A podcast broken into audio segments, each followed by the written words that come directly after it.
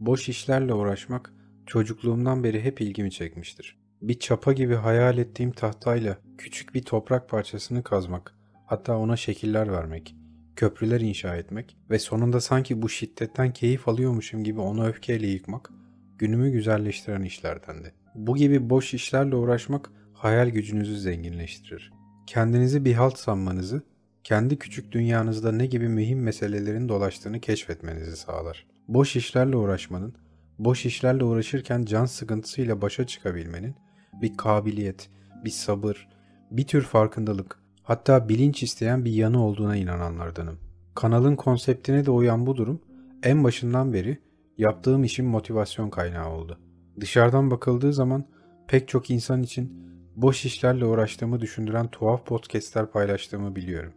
Üstelik üzerine konuşmaya değmeyecek. Hatta çoğu saçma.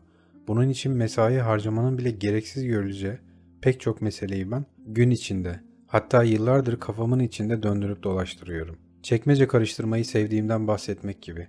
En iyi arkadaşım olan mahallenin delisi hakkında hikayeler anlatmak gibi.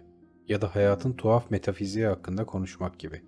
Tüm bunlar miskinliğin doğasında olan, yani boş işlerle meşgul olan bir adamın pencereden bakarken ya da tavanı izlerken düşündüğü şeyler aslında. Bu topraklarda dışarıdan bakıldığı zaman anlaşılmayan pek çok iş boş bir uğraş olarak algılanıyor çoğunlukla.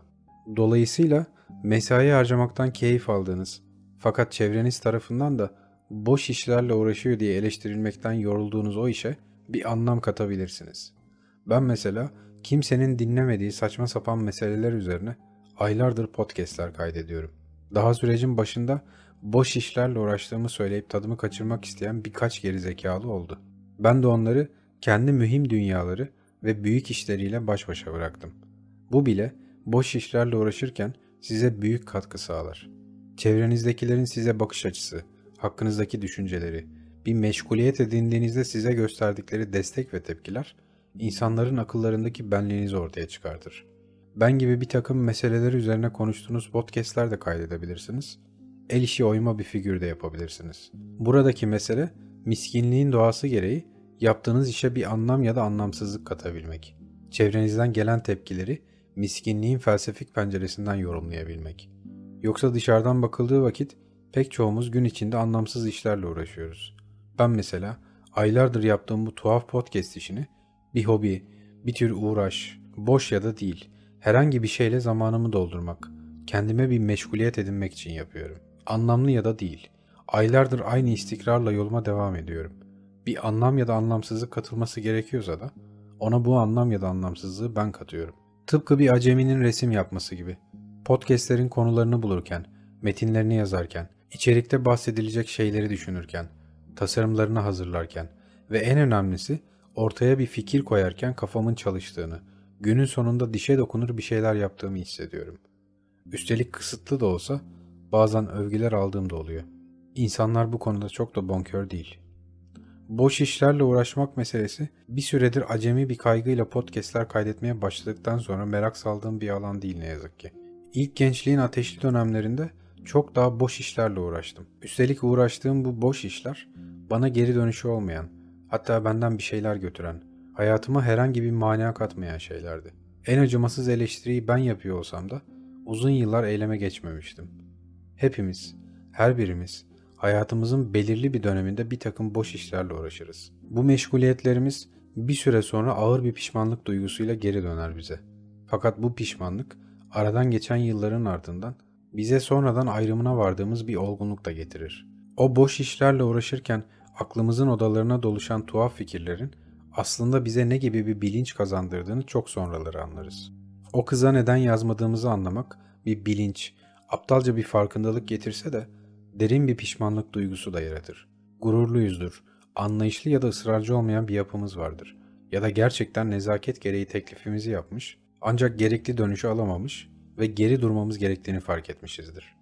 Bunun gibi yığınla düşünce parçacığı sanki çok önemli düşünce yapılarıymış gibi tüm gün aklımızda gezinir durur. Hava yeterince kapalı değilmiş, biz yeterince melankolik değilmişiz gibi bir de aklımızdan kederli bir ritim tutturur, yapmakta olduğumuz anlamsız ve boş işlere bir anlam yüklemeye çalışırız. Evet, boş işlerle uğraşmak her zaman madden bir yük değildir.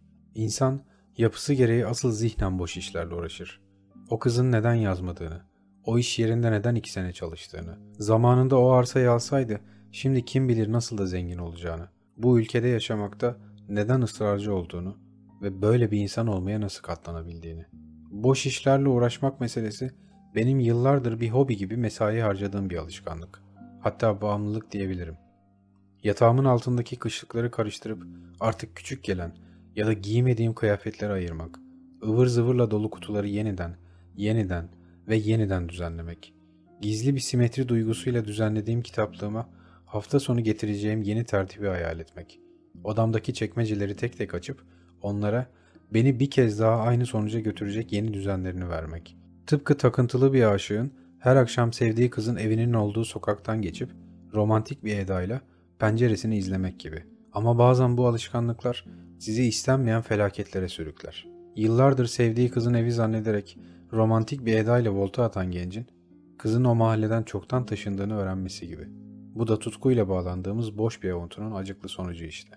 Bu romantik örneğin dışında kendi ritüellerime yani kendi içime dönecek ve kendi boş işlerimin gayesinden bahsedecek olursam bu uğraşlar beni bir sonuca götürdü mü tam olarak kestirmek mümkün değil ne yazık ki. Her zaman toprağa boş boş kazan çocuk da olmadım. Pencereden bakıp hülyalı hayaller kuran yalnız ve romantik genç de. Elbette her biriniz gibi benim ruhum da sınır tanımaz bir gezgin gibi pek çok boş işlerle uğraştı yıllarca. Belki ben de bir gün bu alemde bir iz bırakmanın bahtiyarlığını yaşarım. Bunun beyhude bir çaba olduğunu bilsem de. Görüşmek üzere.